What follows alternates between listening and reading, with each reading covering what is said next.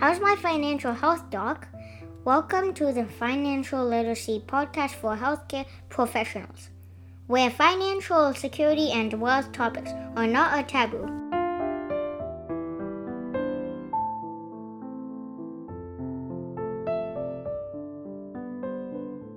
Well, hello everybody. Uh, welcome back. This show is really a fireside chat with my good friend Gordon Berger. And the reason why I invited Gordon to the show is because Gordon has over probably 50 years of experience in financial planning and asset management and also tax strategies helping physicians in Canada.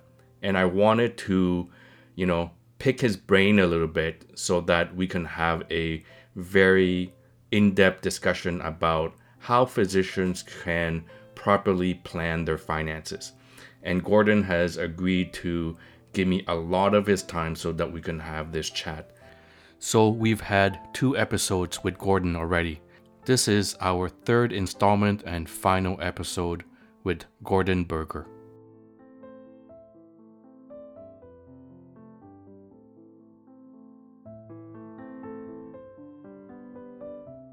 We're going to jump into the third topic, believe it or not. It's only the third topic.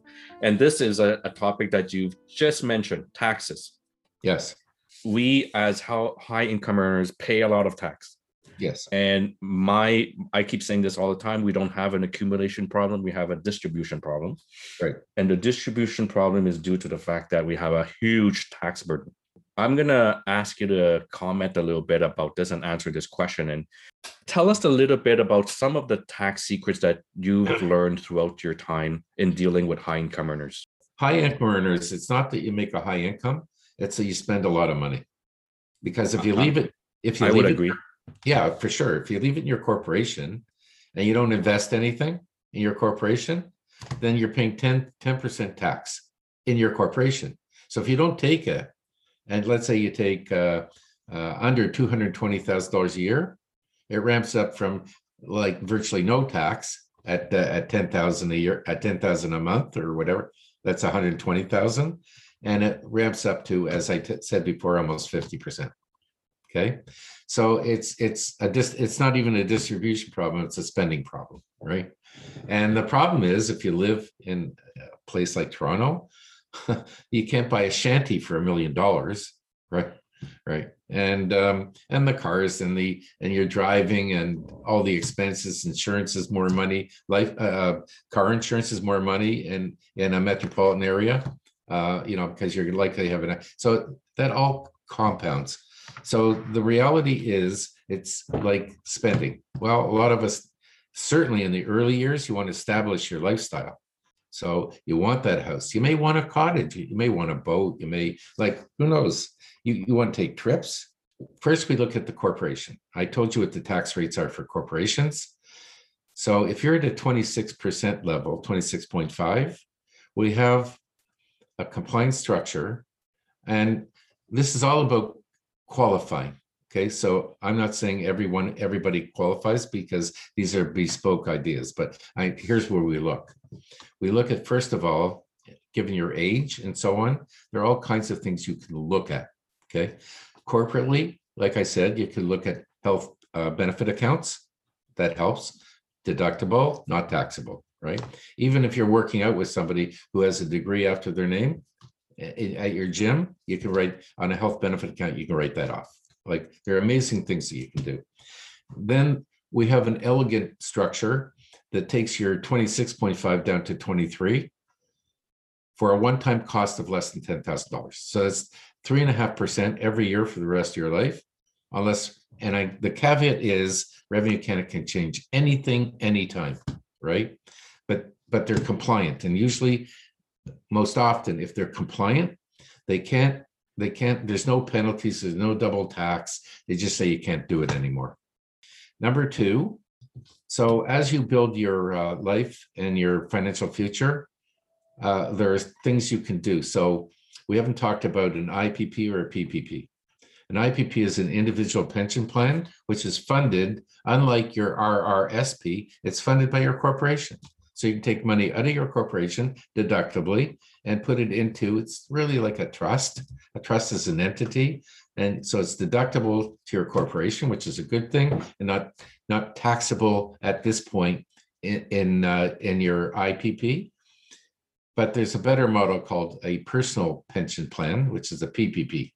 Okay, and it's just a little cheaper, gives you a little more uh, dexterity, if you will, in choices.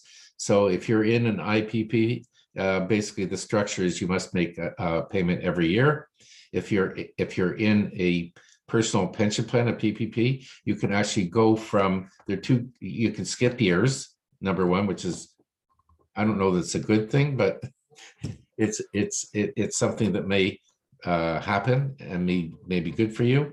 But the other thing is there are two kinds of pension plans. Not to get uh, right down to it. There's a money purchase pension plan, which is what you have now. That's an RRSP, where you get to retire, you take all your money, and you decide what you want to do with it. You can either buy a registered uh, registered real estate uh, income fund. You can buy uh, a RIF. You can move your money into a RIF. Uh, there, there are choices you have. Okay. Yep. If you buy an IPP, then you're going to get a government type of pension, which basically tells you ultimately how much you're going to get. Yeah. Even when It's you a defined benefit. Define, yeah, I, that, like, yeah, so there's money purchase and defined benefit. Yeah. The Defined benefit actually tells you what you're gonna get later, Correct. but then, but then there's the IPP, which is a defined benefit pension plan, but it does one other thing. So if you've been in practice ten years or fifteen years, we can actually go back and say, well, you had an RSP, but you didn't have an IPP or a PPP, right? And so we do evaluation, actuarial evaluation, and say it's called past service because you didn't have, you just had an RSP. We can actually see how much money you can dump into uh, PPP, Yeah. An AVC account. right? And and then also, it's like into the future, you're going to be able to pay more money every year than an RSP. So you're gonna have a lot more money. So that's like I call it elegant. It's uh, you're not in a rush to do that change because you, you shouldn't do it before probably there are different theories, but I say before 80, 48 or 50 years old, right? Well, But I have um I have a podcast. I have a podcast on both IPP and PPP.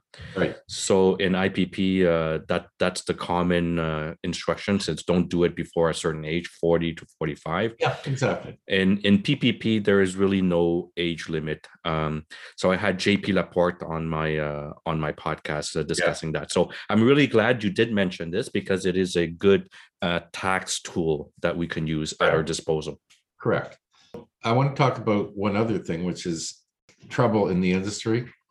So a lot of uninformed, call insurance agents, when you buy corporate-owned insurance, they immediately put it into your into your MPC, or if you have in a holding company where you should be, where you're making investments. And the problem is the life insurance cash value can grow into that area that we talked about before, which is if you have, if you're not using 90% of your capital in your business, it becomes passive income. They don't know that. So they just move it into your MPC and everything's good, but it's not good. It's good at the beginning because there's not a lot of cash. Yeah. But later there's a lot of cash. So if people have already done that because the advisors told them to, uh, and they now have, you know, a COLI, corporately owned insurance, what is a mitigation uh, tool that can Okay. deal with that later on? Okay, so I'm not going to get into the intestines of the of the operation, Right. but it, it depends on how long you've had it, because there's a thing called an adjust cost base. So Yeah. that's the premium paid, Yeah. and and what the cash is in the account, and we have to do a calculation to see.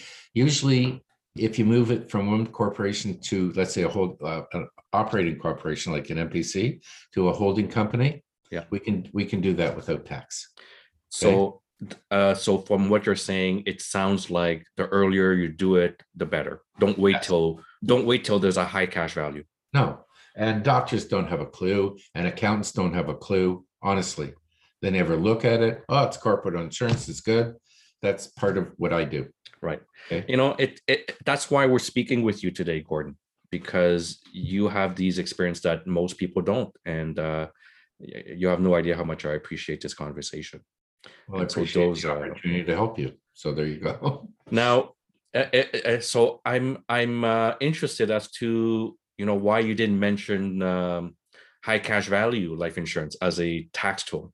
Oh, I'm not there yet. Oh, you're not there yet. Okay. No, I was, I was, I was dealing with the, uh, where it goes, right? Not what it Okay. is. good, good. Okay, so in the proper corporation, right, where it's holding that policy. Yeah. There's not a lot of, uh, just remember, it's just part of a diversified portfolio. Absolutely. It's- It isn't the portfolio, right? Yes. There are two ways of doing that. There are two ways. One is putting a significant amount of money in a cash value policy and forgetting it, right? There was that oven, set it and forget it, right? If you Remember that. And, and that's an incredible thing because it'll be there for you.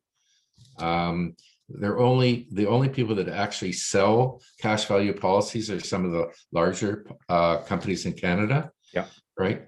Um, I would say the best ones are uh, Sun Life.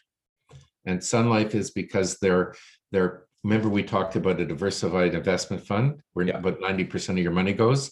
Their dividend rate has been over the last number of years higher than anybody else because it's the oldest book.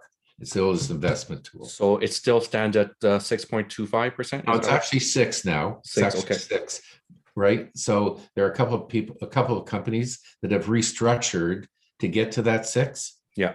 But they don't have massive assets. Yeah. So uh Sun Life has massive assets. Great West bought, well, they own, uh, sorry, uh Power Corporation bought Great West. Yeah. Which they owned, Canada Life and London Life. Yeah. London Life had the, the best dividend of those three companies. But when they put them together, they screwed up everything. Right. So it's now called Canada Life, those three companies. Yeah. And that's what's hap- happened in where the uh, whole insurance uh, business has merged. When I started 50 years ago, we had 177 insurance companies. Now, we now we maybe have 10. Yeah. Who are the survivors, but they're generally large. But there are companies like Equitable or Equitable. They actually have a good product, but they don't have the financial stability. Right. But there are, so the other thing is, every insurance company's insured, or you're insured by all these insurance companies with insurance, Assurance. something, assurance, right? Yeah. Which, uh, which basically assures or insures your cash Right. in the same way as a bank would, right? right. And people don't talk about that, so that's safety of capital. So I I want to just maybe from your words explain maybe in a few sentences why life insurance as or talk about cash value life insurance here. Why is that a good tax tool? Oh, because all the money in there, two things happen if it's structured properly. Number one, when you put in money, so the first year, I'm gonna use a stupid number, okay? So if if the premium were a million dollars a year, and trust me, a lot of people do this who have the wherewithal. Yeah. If you make a million dollars in your corporation, you can do a million dollars a year. Yeah. You take a million dollars out of your corporation, so you can have five hundred thousand left because you're paying fifty percent tax, Yeah. as we talked about before. You could do that. Or, or you could take the money and allow it to grow in your corporation. And when you die, it all comes out tax-free. Okay, all of it. So what is that? The guaranteed cash value, which grows about three percent guaranteed. Yeah. So when you buy a policy, there's a page and it says, this what you, this is what you'll get every year. So if Yeah. the premium were a million dollars a year, the first year it'd be worth, if you got out three days later, it'd be worth a half a million. Because the insurance company does have set up fees and everything. Uh, and they're insuring you for the future. By year ten, this is how it grows. You, you make uh, between year ten and eleven, and you make an- a deposit, a premium deposit of a million dollars, your cash value in that year goes up two million dollars, tax-free. And by the time that starts happening, there's no way you could take that million dollars anywhere, anytime, unless you went to a horse race and won. That you could outperform an insurance contract because there's no tax. Correct. Okay. The other thing that I've managed to do, if I may, is I managed, if you put a million dollars in your corporation, you want to, you want to, you need to live on a half a million. if that's the number, we can actually take that million dollar policy, uh, premium policy in the corporation. And I have an elegant structure which is compliant, which allows you, allows me to borrow money for you, uh, the same million dollars, but not taking it out of the corporation, just using the collateral of some assets, which is the insurance policy in the corporation, to lend you a million dollars Correct. you haven't paid any personal tax in that. It's fully compliant. I don't expect anybody to understand this right now, other than to understand the benefit. You're no longer paying fifty percent tax. You're not paying any tax. So I just want to give it a name. Is it okay if I give it a name, Gordon? Well, I, I, I don't like your name. okay. I like my name, right? So uh, again, any agent can come to you, but they, but they don't have the wherewithal to service this kind of thing.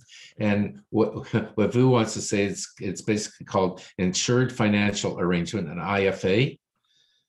But that doesn't do what we do. I told you we return hundred percent of the money to you.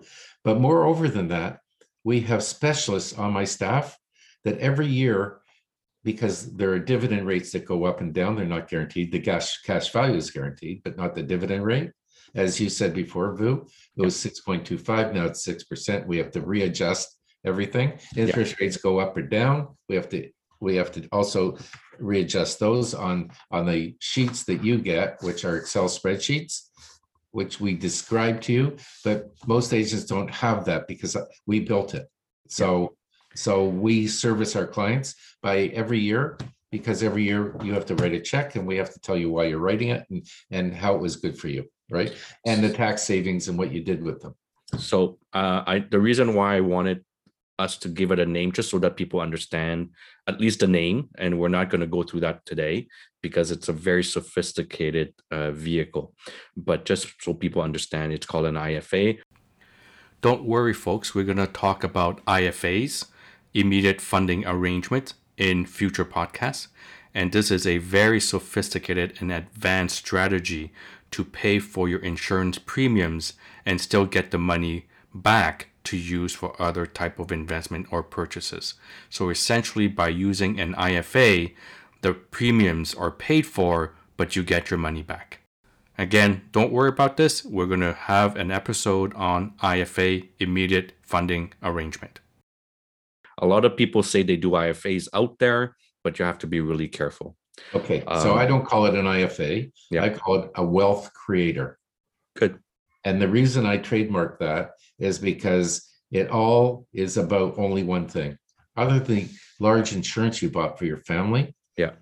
But if you paid a million corporately and I gave you a million personally, that's no cash flow cost. We're basically just playing with money, right? Yeah. And and so you have a lot of insurance, but you have something else Correct. you took a million dollars out of your corporation, you had a half a million. Here, I've given you a million dollars in your jeans. Correct.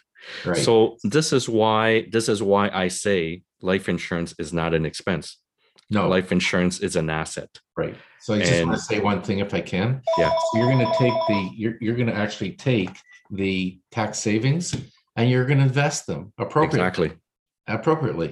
Exactly. So, yeah, so we could talk about investments another time, but Yeah. I, I think the best investment you ever make if you live in Toronto is buy a house and live in it.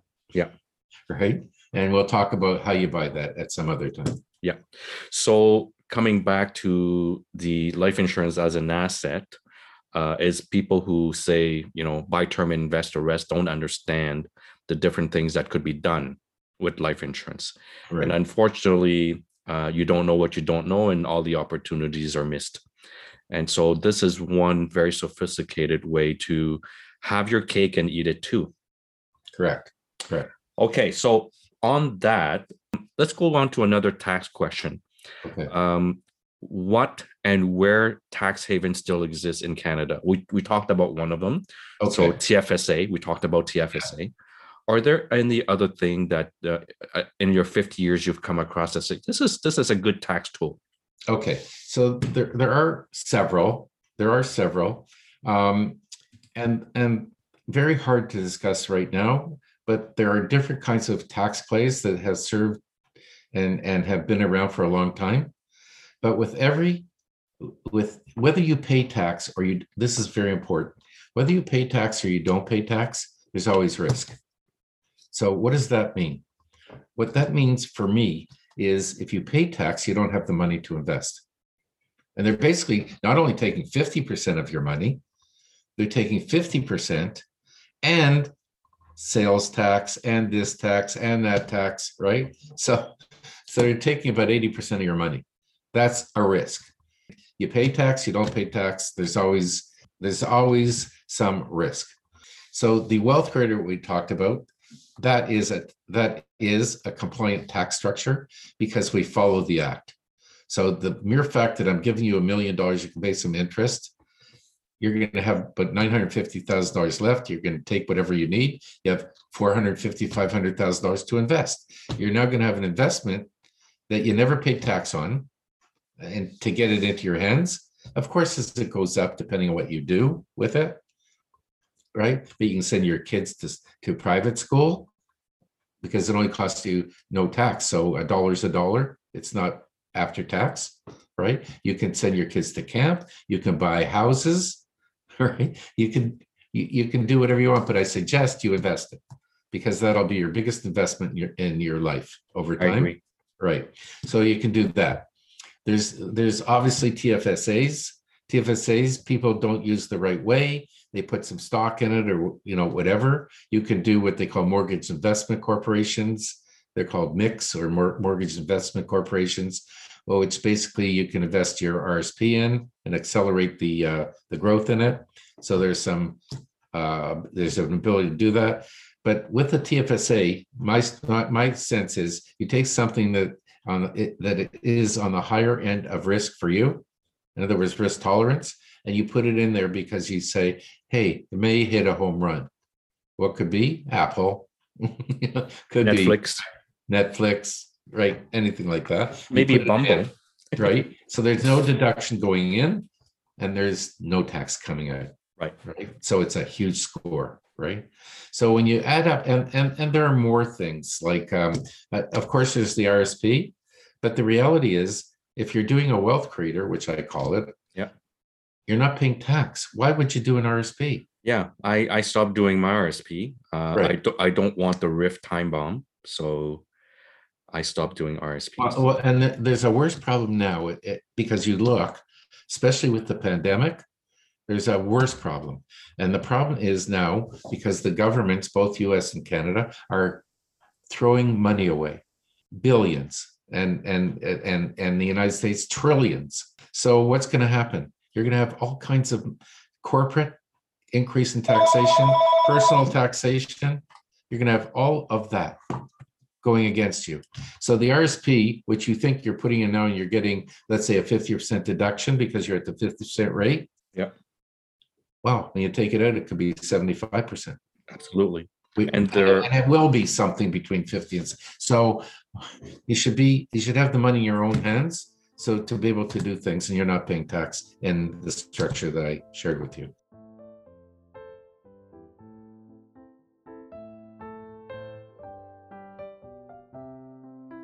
And, and then of course there are investments that are tax assisted, right? Solar, uh, solar, um, uh, wind, uh, all kinds of things like that. You have to be very careful, but they are. So I want to I want to tell you the best tax structure that I will share with you today. Please buy the biggest house you can if you're in Toronto with the most leverage. I know that sounds stupid, but the leverage that you can support in good and bad times. So you have to look at 2% and you have to look at 18% because yeah. those are percentages that I've lived through right? The 18% doesn't last for long. It just cuts down inflation. They try to beat it with high interest rates.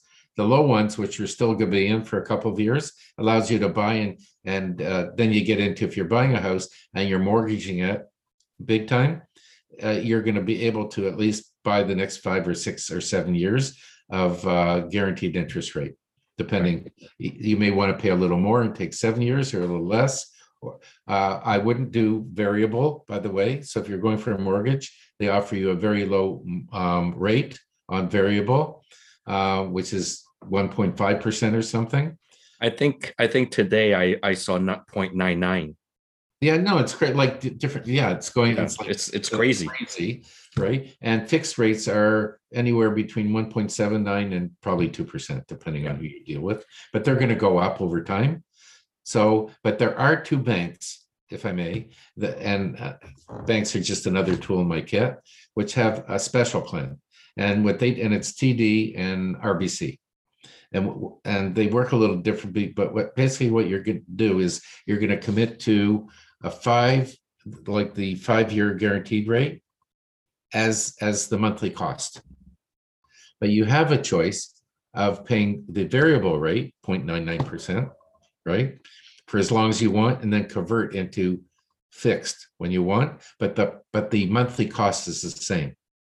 So what you're doing on variable is you're taking the difference between variable and fixed, and you're paying down the principal, right? But because you're paying the same rate, uh, the same uh, premium every month. Yeah. Interest, right? Right. So I I like that a lot, right? Some of the banks don't don't do it, but if you can if you can stand that stress, then you're you're do you're basically you're paying off a lot of principal. But if you if you pay if you buy a fixed rate, you're paying down very little principal, right? So that's a choice. That's for for savings tax free. So why leverage? That is the next question. I know. So why why should people uh-huh. need to get comfortable with leverage? Okay. So leverage is a huge thing. We Vu and I call it OPM, other people's money, right? Yeah. Right. It's generally known. But a lot of people say, oh, I don't want that. Well, if you're buying a $4 million house and it's $4 million, um, I don't know if it's going up or down, but in Toronto, over time, it's going to go up. Um, that's been my history for 50 years. Most of my money has been made, believe it or not, in buying the biggest house I can and leveraging it the most I can. uh, I can. I know I can stay in the game. So why is that? So if you pay a million dollars for a house and you pay the cash, it's all cash, you're probably going to get three percent growth over time. However, if you rent the bank's money at two percent and you have your, let's say, uh, two hundred thousand dollars of down payment and eight hundred thousand dollars of debt, the first thing is, as you know, when you sell a principal residence, it's the upside or capital gain is tax free.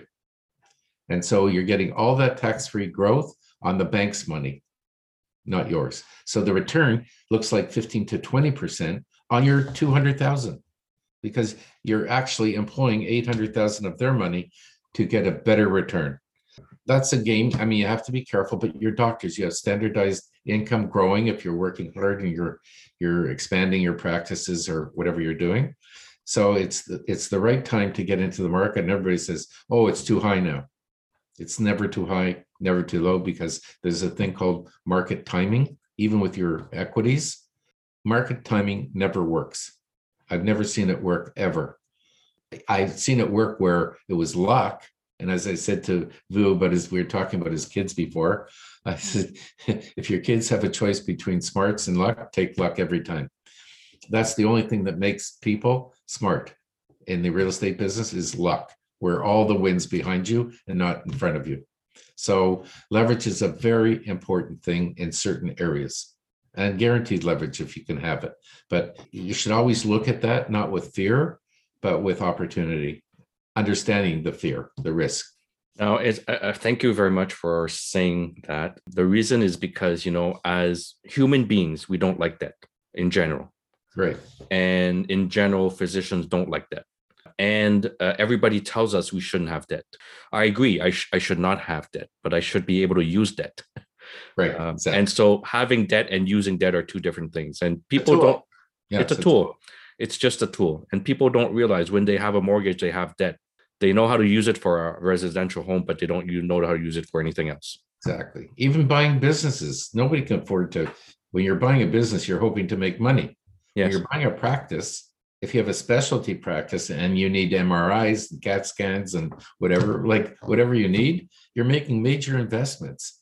Yes. Well, that's debt, and it's deductible debt. So that's the other thing. If you can make debt deductible, that's even better, right? That's right. Obviously. So yeah, no. So the importance of understanding debt, understanding the use of debt, and being comfortable with that because it's it's just another tool and it's just another form of investment. Correct. That's all. It's a tool. It's a tool. And it has to fit with your with your mental outlook on on different kinds of risk. Exactly. But I go back to there's risk in everything you do. You just have to decide what kind of risk you want to take. Fair. Fair.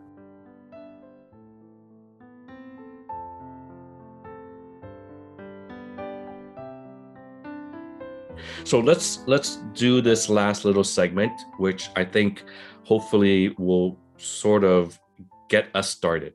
Get us meaning I have a lot of people who are fairly early in their practice on my podcast who listen to me. Uh, maybe the five people who listen to me.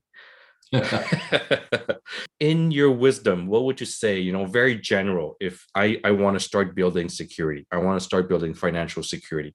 Uh, what would you say? You know, what would be the step one, two, three, first few steps you must take to go on that path? First thing is, I, I we didn't talk about this. Why incorporate? If you're actually making more money than you're spending, you should incorporate. Any kind, even your term insurance can be paid for in your corporation without any negative downside because death benefit is never meant to be taxed in Canada. So you may be paying 10 cents on the dollar of tax in your corporation, which means you have 90 cents left. If you own even term insurance personally and you're paying 40 or 50% tax, that means you have to make $2 to pay $1 premium. That's very expensive, right? So, and there are other things like that. I, am just saying you, you always have to look at why do an MPC, which was something the government wanted to take away from you guys and didn't. Thank God, right? They, they well, you know, if you give if you give Trudeau enough time, he will. Well, that's true. That's true. And they looked at it again. We were worried about it, not just for you, but uh, now the real estate agents they have what's called a PREC, which is basically the same thing your MPC is a PREC, right? Yeah. They're allowed to do that. So uh, the first, so the first thing is I, I look at what the minimum things are to reduce your taxes. Okay, that's important. Number two, I say you have to look at either term insurance or if you if you have family money or whatever. Like I said, everything's different. You look at the kind of insurance you want to buy and the need. You may even as a doctor have future estate planning or tax needs for estate planning because your family, you know, there are inheritances, which we didn't talk about, and taxes that come with that because you're going to grow that money. So everything's different. Life insurance, for sure. Disability, for sure. And like I said, if you don't buy it first, you lose, right? Because later, wherever you work, they have a plan. You're into you're, you're going to integrate your benefit, not not stack it, right? You're a lot better, and that always happens if you don't plan properly. A will, will is very important. I'd say 50% of the people that I talk to don't have wills. You know who is more than 50%? Lawyers. Lawyers don't have wills, which is very funny. And that's probably the first thing I talk about, right? Wills. If you're in a joint practice, you need to have a buy sell agreement. Yes. Even even if you go into a joint practice, because now it's hard to get young doctors. If you have a big practice, it's hard to get them in there, right? Yeah. and and there's a huge need for those doctors right so if they make if they offer you a partnership you have to make sure there's a, a buy sell agreement okay got it so things like disability very important ci uh, depend if i have a choice of selling insur- life insurance disability or ci ci is the last thing i sell okay i would it's, agree it's very good right i think you would agree with that yeah yeah yeah because that's just that's the cherry on the whipped cream. Correct. So let me just summarize what you just said because I think it's very important. Step number one, incorporate. If and you you said this, and I, I would disagree with you for just one thing. Okay, sure, go for it. If you and if you can correct me. So you said I would do a I would incorporate if I spend more. Sorry, if I make more than I spend. Correct. I I would just say incorporate. Oh, okay. Period. Okay, because because strategically, you've mentioned a whole lot of things that I needed a corporation for, anyways. For yes. example, uh, the term insurance that you mentioned, the PPP that you mentioned, uh, the the life insurance that you mentioned, um, oh, the good. the wealth creator that you mentioned. All but, that needs all he, that needs a corporation. Every, every one of those requires you leave money in the corporation Right. But even to your point, even if I left no money in the corporation and I Uh-huh. only bought term, Right. I'd rather pay 10 cents on the dollar than 50 cents on the dollar. Correct. So here's what here's what a doctor's going to say to me. Yeah. Doctor's going to say, "Oh, how much is a corporation?" And I say, fifteen hundred dollars. Let's Yeah. say. Yeah. Is that the only expense? No. Then you need an accountant to do a corporate statement and a personal ta- a, a tax statement and a personal tax statement. Correct. How much is that? Oh, that's two three thousand dollars. Yes. Right. So that's why I say you have to look at everyone differently. Yes. I know what you're saying. I know you're absolutely correct, but I'm answering the objections that doctors have. I, you know what? And I will say this right now on this podcast. Those objections are silly Yes, hundred percent. Because the value that the corporation adds to your entire career and, and financial security, that cost of let's say five thousand dollars a year. It's actually it's not even five thousand, it's three thousand five hundred because the fifteen hundred is just the initial one. So it's three thousand five hundred a year is Mm. peanuts compared to the strategic things you can do with the corp. So it's a, it's a silly, silly argument. So I I I like to say I'm conservative Yes. and aggressive. yes. Conservative, conservative on on the family and the and the practitioner. Yeah. Right. And aggressive on tax reduction. absolutely so me too and, and this is this is what i found over the years in my journey in my journey i, I, I like i was a doctor i'm still a doctor but i'm a little bit financially more uh, uh, astute now but in my journey to get here i realized one thing i don't have an accumulation problem i have a distribution problem Right. Right. and and and my whole idea is how to tackle that right now and so the second thing you said was uh, insurances build your foundation which i think is amazing and the third one is have a will because the will will solve a lot of your tax Yeah. problems uh, at the end so uh, yeah, but you have to look at the will. yes I had a I, I, I it's had a- not it's not get it and, and leave it type of thing It- That's right. Like every five years, like I see wills that are 50 years old, right? And they said things like, I want to split everything with my uh for my kids to be equal. So the guy has three kids, and the oldest one runs this fabulously wealthy company, and the other two kids, one's um divorced and married common law, and and and the other one doesn't work at all. So the father, let's say, dies, and mother dies because there's a spousal there's a rollover uh, in other words moving assets between spouses tax free but when the, the second one of the last one dies the, the kids are going to get everything. What happens then is the biggest fight you ever saw which is the, the, the kid who's running the business and everybody else is getting money from the business.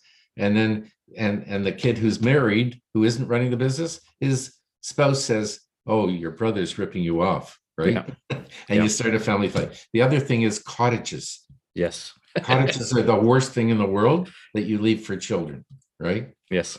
So i'm just saying you have to look at this whole thing and it, it needs experience because everybody thinks cottages are a great thing until you have one kid who can afford the cottage the running of the cottage and the other one who can't. But the the but the one who can afford it is working all the time and can't use the cottage and, the other and the the other uh the other uh, brother or sister they're at the cottage right so i'm just saying i've had i've had all these experiences they're amazing experiences that i carry in my toolkit Listen, uh, Gordon, um, you've given us a lot of your wisdom today. I want to thank you. I like this. I don't know how to thank you. So thank you very much for, for spending that time it with us. you just pay it forward that's all so thank you very much for this opportunity you know i'm there to help you anytime i can Thank you very much. You're very generous and very generous with your time today. Thank you very much, Gordon. you're very welcome have a good day Okay, well, that was the end of our third episode and our fireside chat with Gordon Berger. As you can see, he was a wealth of knowledge and experience and wisdom. I hope you guys enjoyed the different golden nuggets that uh, Gordon threw at us during the entire fireside chat. I think that was priceless and there was so much to unpack and learn. So, this hopefully will be a jumping point for you guys to start looking at your own financial security and see what you need to do to make your own situation better. This is the end of our conversation, but I would like to take this opportunity to put a little plug for myself. As you guys know, I offer mentorship and coaching for personal finances. And if you do want to reach out to me, you can email me at hmfhd2020 at gmail.com. I'm looking forward to spending time with you guys next time. And uh, adios for now. How is My Financial Health Doc podcast is hosted by Dr. Vukit Tran. Dr. Tran is a physician with a special interest in personal financial security and wealth education. Dr. Tran does not render or offer to render personalized investment or tax advice through this financial podcast. The information provided is for informational purposes only and does not constitute financial, tax, investment, or legal advice. Please confer with your advisor, lawyer, or accountant for specific advice.